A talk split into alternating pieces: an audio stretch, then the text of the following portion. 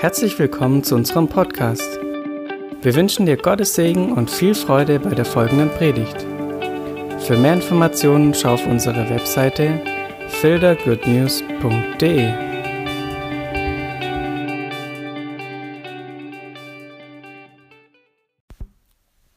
Hallo ihr Lieben, hier spricht Andreas Kolnig und ich grüße alle Gemeindemitglieder von der God in Life Church in Fildern ich denke, dass Corona und die damit einhergehenden Probleme uns allen sehr zu schaffen machen. Also was mich persönlich betrifft, ich sehne mich danach, dass wir uns wieder versammeln, um Gott gemeinsam groß zu machen. Und ich hoffe, dass diese Versammlungen relativ bald wieder stattfinden können. Äh, in dem Zusammenhang ist mir aber auch wichtig, Gemeinde ist getragen von allen, auch wenn die Ältesten die geistliche Verantwortung haben, dürfen und können sie nicht Alleinunterhalter sein. Und aus meiner Sicht liegt hier auch die Verantwortung bei jedem von uns, sich mit einzubringen, gemäß dem Motto, ein jeder gebe, was er habe. Ja, und deswegen bringe ich mich jetzt endlich mit einer Predigt ein. Es ist meine erste. Insofern hat es auch ziemlich lange gedauert. Ähm, Simon Ziegler hat mich Mitte Februar gefragt, ob ich eine Predigt übernehmen möchte. Ich hatte schon sowas kommen sehen und habe ähm, auch schon das Thema gehabt, war aber noch nicht so weit und habe ne, mir eine Befrist, habe mir eine Frist bis Juni erbeten und jetzt ist es eben soweit. Zuerst einmal finde ich es super von Pastor Simon, das Wort auch an andere weiterzugeben. Das ist für mich wie ein Aufruf zum Salat machen für eine Party. Jeder Gast bringt den Salat mit, den er am besten zubereiten kann. Und der Gastgeber hat nur eine Auswahl von Top-Salaten. Und übertragen auf die Predigt heißt es, jeder trägt sein wichtigstes Thema, seinen größten Durchbruch im geistlichen Leben mit Jesus vor. Und das bedeutet automatisch Authentizität, Vollmacht und Zeugnis in der Predigt. Meine Predigt geht an alle Brüder und Schwestern in Jesus, die den Herrn kennengelernt haben, sich mit der Heiligen Schrift beschäftigt haben und Land einnehmen wollen. Für all die von euch, die ganz neu Jesus kennengelernt haben, ist dies eine Vorschau auf das, was euch unter anderem noch an Guten erwartet. Für mich war ein großer Durchbruch gewesen, als ich diese Worte und diese Lehre hörte, die ich gerne an euch weitergebe.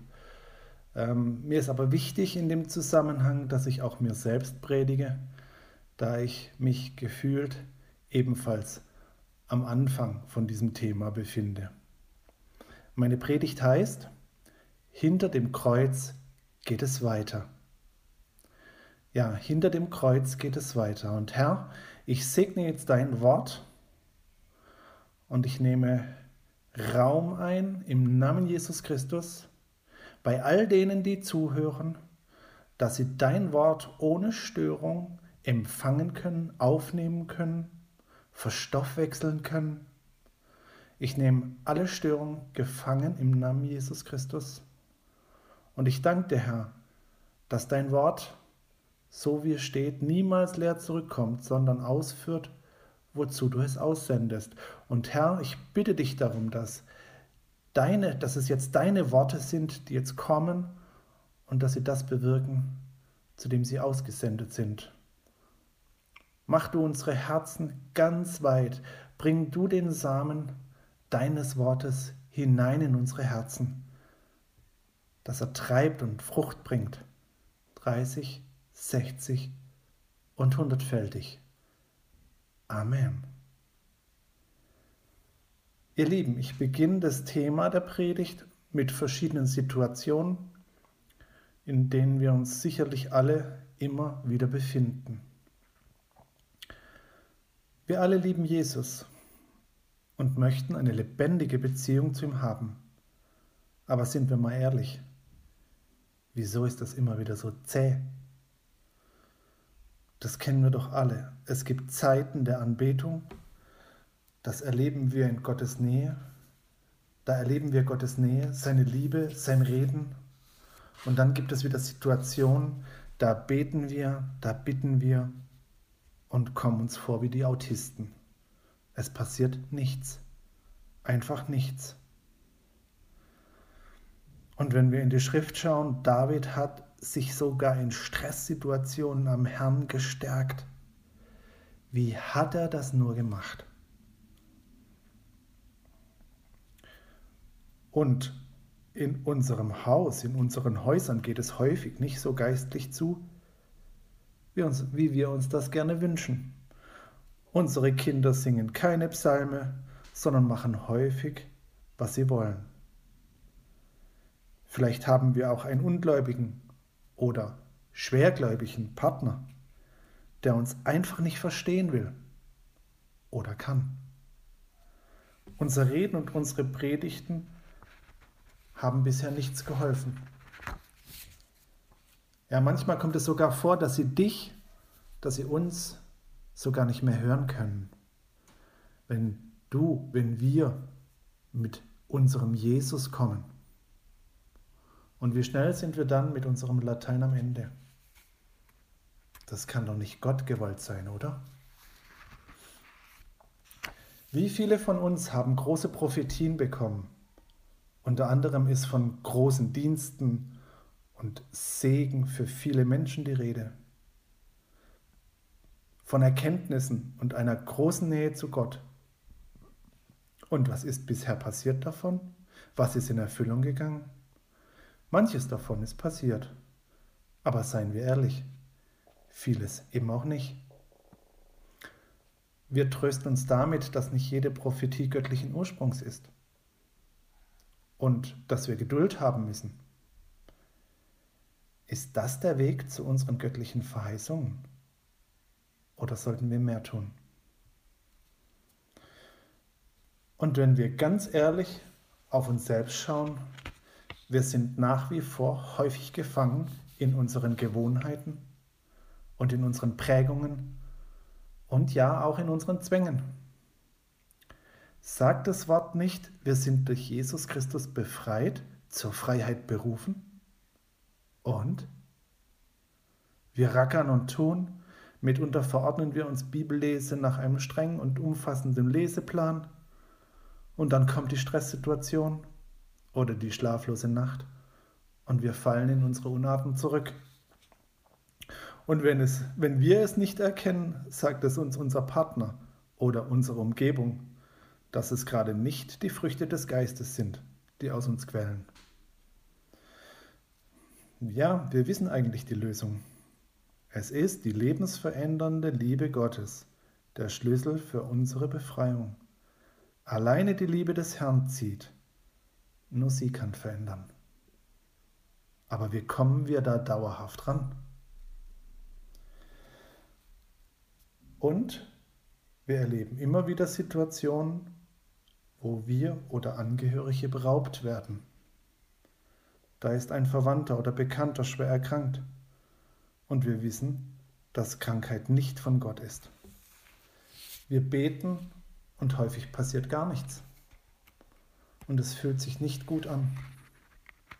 Manchmal ist es sogar eine Hilflosigkeit, die einen dann beschleicht. Oder unsere Finanzen sind angegriffen. Irgendwie reicht das Geld nicht aus, obwohl wir uns Mühe geben. Ständig geht was kaputt. Und wir zehnten sogar. Mit Mühe, aber wir tun's. Gott, wo ist dein Segen? den du uns verheißen hast, auf den wir uns stellen können. Wo ist das Leben im Sieg? Oder uns ist die Freude geklaut worden. Wir wissen, dass wir Gesegnete des Herrn sind. So sagt es das Wort, und das Wort ist die Wahrheit. Aber es fühlt sich nicht danach an. Wieso ist alles so kompliziert? Wieso so mühsam? Ich denke, ihr wisst, was ich meine, wenn ich solche Situationen beschreibe. Jeder von euch hat diese oder ähnliche Situationen schon erlebt und erlebt sie immer wieder. Und was tun wir als ordentliche Christen? Wir geben alles am Kreuz ab. Ja klar, wir bemühen uns, alle unsere Sorgen am Kreuz zu lassen, ohne sie wieder mitzunehmen. Und wir tun es jeden Tag aufs Neue. Hin zum Kreuz, Schmerz und Sorge, Lasten und allen Müll entsorgen und dann wieder zurück ins Leben. Und leider hält dies nicht lang. Am nächsten oder übernächsten Tag gehen wir wieder hin zum Kreuz und so weiter und so fort. Kennt ihr das? Kommt euch das bekannt vor? Ihr Lieben, versteht mich nicht falsch. Ich sage ausdrücklich, dass es gut ist, seine Sorgen auf den Herrn Jesus zu werfen. Wir ehren unseren Herrn, indem wir alle unsere Sorgen auf ihn werfen und damit genau das tun, wofür er unter, unter anderem gestorben ist. Und es tut auch gut, alles bei ihm lassen zu können. Und es ist auch wichtig zu beten und in der Bibel zu lesen, denn nur so können wir im Glauben wachsen. Aber verhalten wir uns richtig? Haben wir nicht mehr Möglichkeiten als Christen?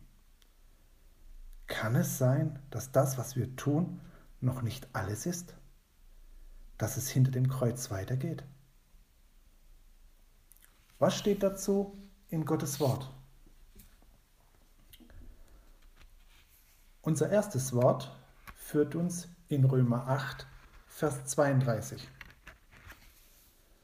Da lesen wir, welcher, nämlich Gott Vater, auch seinen eigenen Sohn nicht hat verschont, sondern hat ihn für uns dahingegeben. Wie sollte er uns mit ihm nicht alles schenken?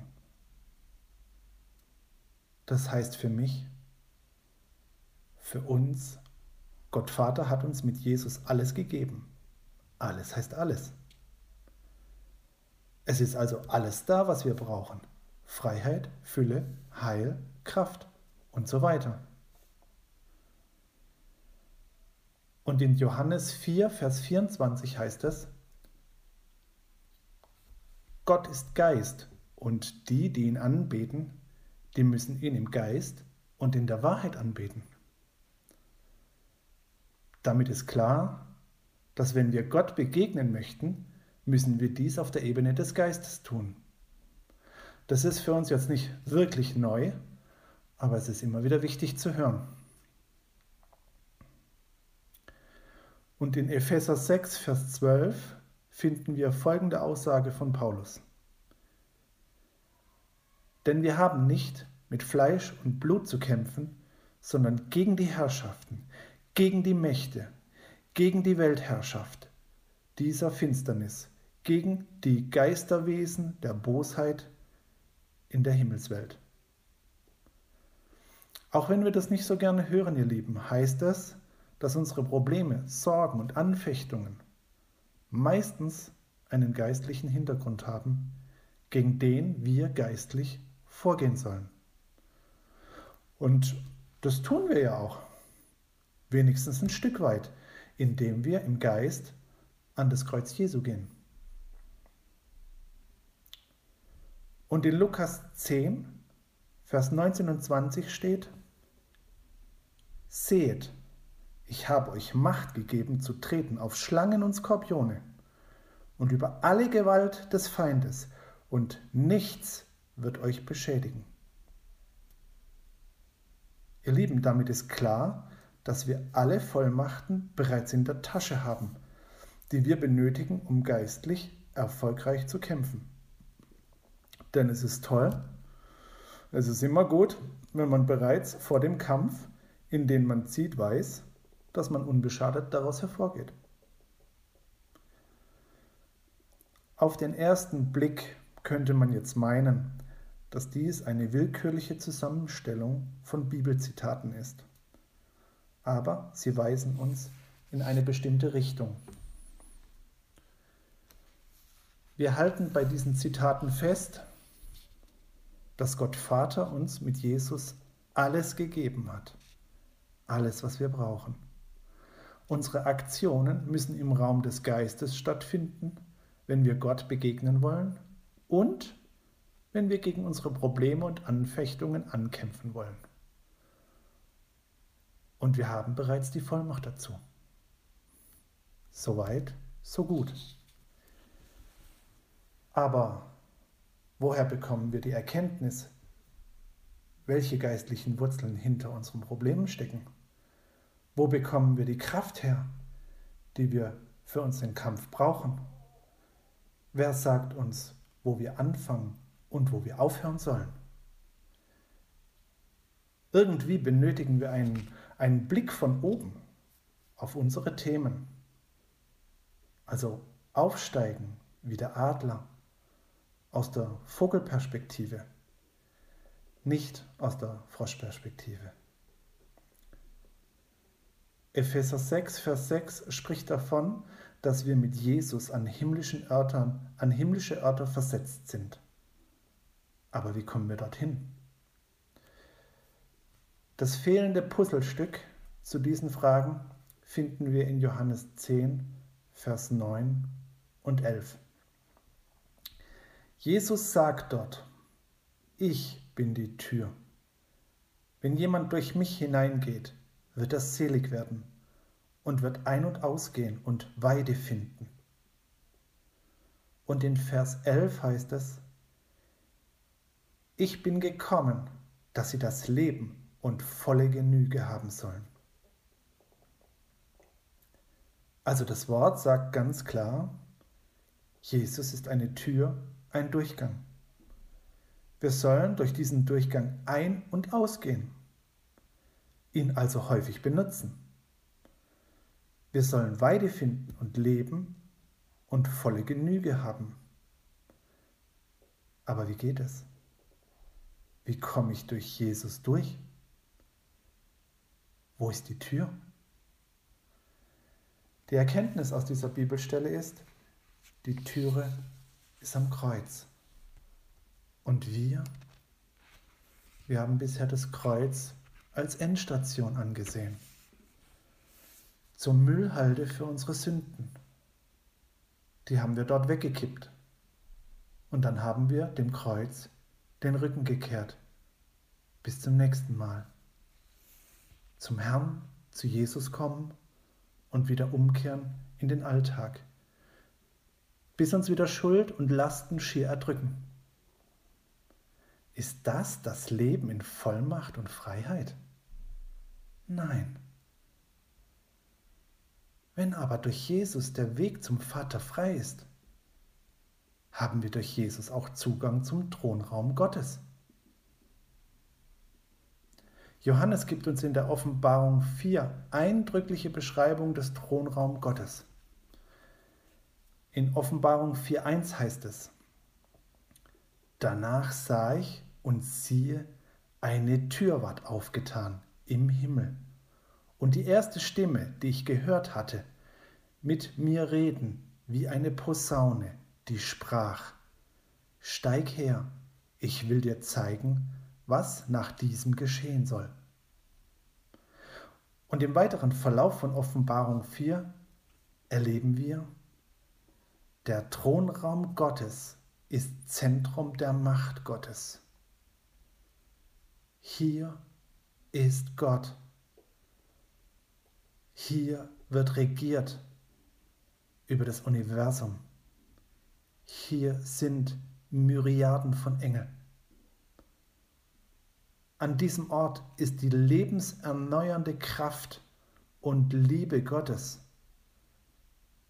An diesem Ort ist der Vater mit seiner Herrlichkeit. Seine Herrlichkeit, seine Shekinah umgibt ihn. An diesem Ort ist Heiligkeit, also die totale Absonderung für Gott. Und an diesem Ort ist Frieden. Ein Frieden, den die Welt nicht kennt. Und an diesem himmlischen Ort sind wir geladen. Von wem? Von Gott selbst. Ihr Lieben, Macht euch klar, dorthin kann uns der Teufel mit seinen Dämonen nicht folgen. Dort sind wir nicht mehr beladen und voller Schuld. Die haben wir am Kreuz zurückgelassen. Wir kommen nicht als schuldhafte Bittsteller, sondern als geladene Kinder des Allerhöchsten. Dort sind wir angetan mit weißen Kleidern, die im Blut des Herrn Jesus Christus gewaschen sind. Und als Erben und Königskinder sind wir mit aller Vollmacht ausgestattet, die wir zum Regieren benötigen. An diesem himmlischen Ort wird regiert, regiert zusammen mit dem Herrn. Ihr Lieben, ich bin sicher, an diesem Ort war auch Jesus immer wieder, als er noch auf der Erde gewirkt hat und in den stillen Stunden den Vater gesucht hat. Dort hat er sich Kraft und Inspiration geholt. Dort hat er Weisungen vom Vater erhalten und Erkenntnisse bekommen über den Folgetag und über das, was kommen wird.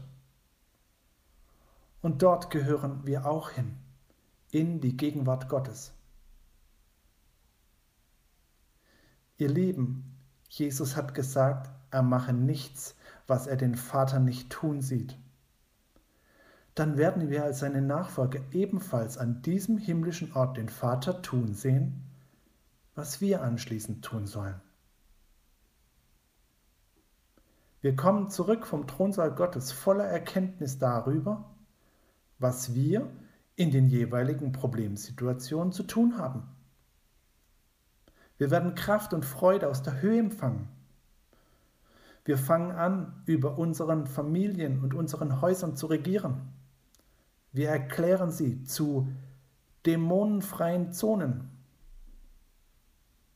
Wir ziehen unseren Kreis über unsere Familien hinaus und regieren am Arbeitsplatz und in der Region. Wir empfangen Heilung an Geist, Seele und Leib. Heilung, die Bestand hat. Das hört sich gut an, oder? Und nun ganz praktisch. Wie kommen wir dorthin? Wie kommen wir in den Thronsaal Gottes? zu den himmlischen Örtern. Wir kommen dorthin im Geist, wann immer wir wollen. Jesus hat den Weg frei gemacht und der Heilige Geist hilft uns dabei.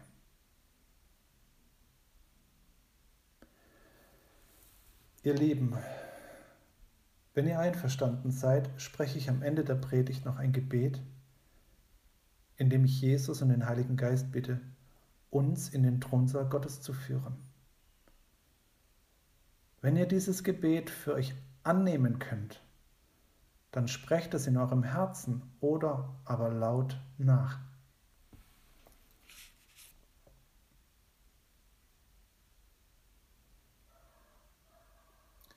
Herr Jesus Christus, Ich komme vor dich, so wie ich bin.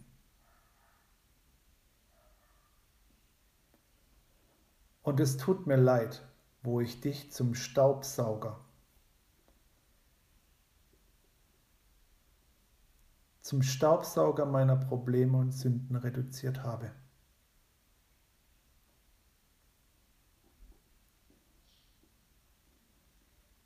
Und wo ich mich anschließend wieder umgedreht habe und in meinen Alltag zurückgegangen bin.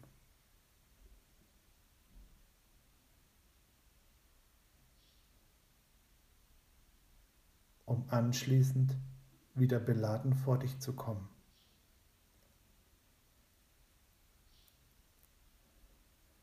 Herr Jesus, du hast mehr für mich. Viel mehr. Du hast die Fülle für mich.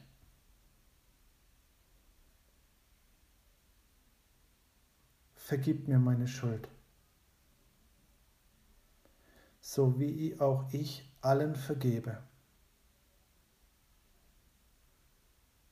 die an mir schuldig wurden.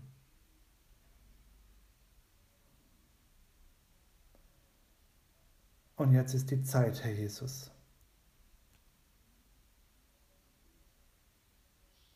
dass ich durch dich hindurch in den Thronraum, in den Thronraum des Vaters trete.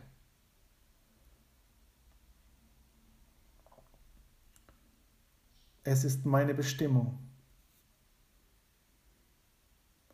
in deinem Namen zu herrschen, über meiner Familie, über meinem Arbeitsplatz, über meiner Region. Es ist meine Bestimmung, in den Raum des Geistes einzutauchen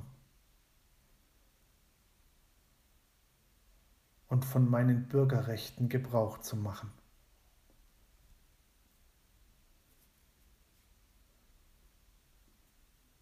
Kraft zu empfangen, Weisung zu empfangen vom Allerhöchsten.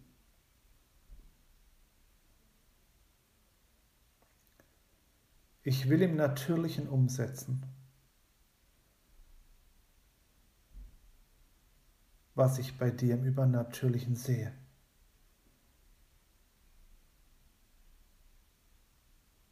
Hilf mir bei diesem wichtigen Schritt.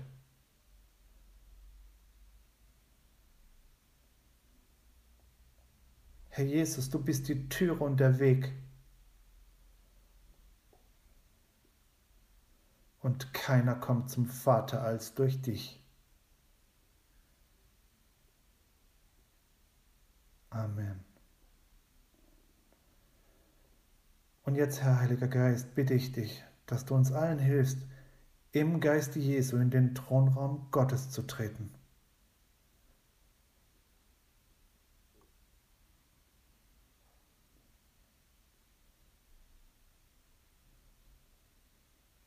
So wie Johannes sagte, durch die Tür einzutreten ins Licht, in die Herrlichkeit des Vaters.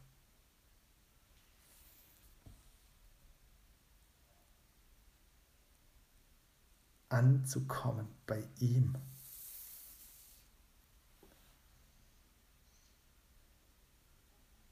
Dorthin, wo wir hingehören. Das ist unsere Bestimmung.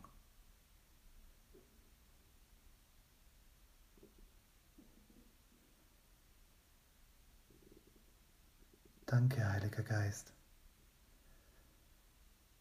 Danke, Herr Jesus. Danke, aber Vater.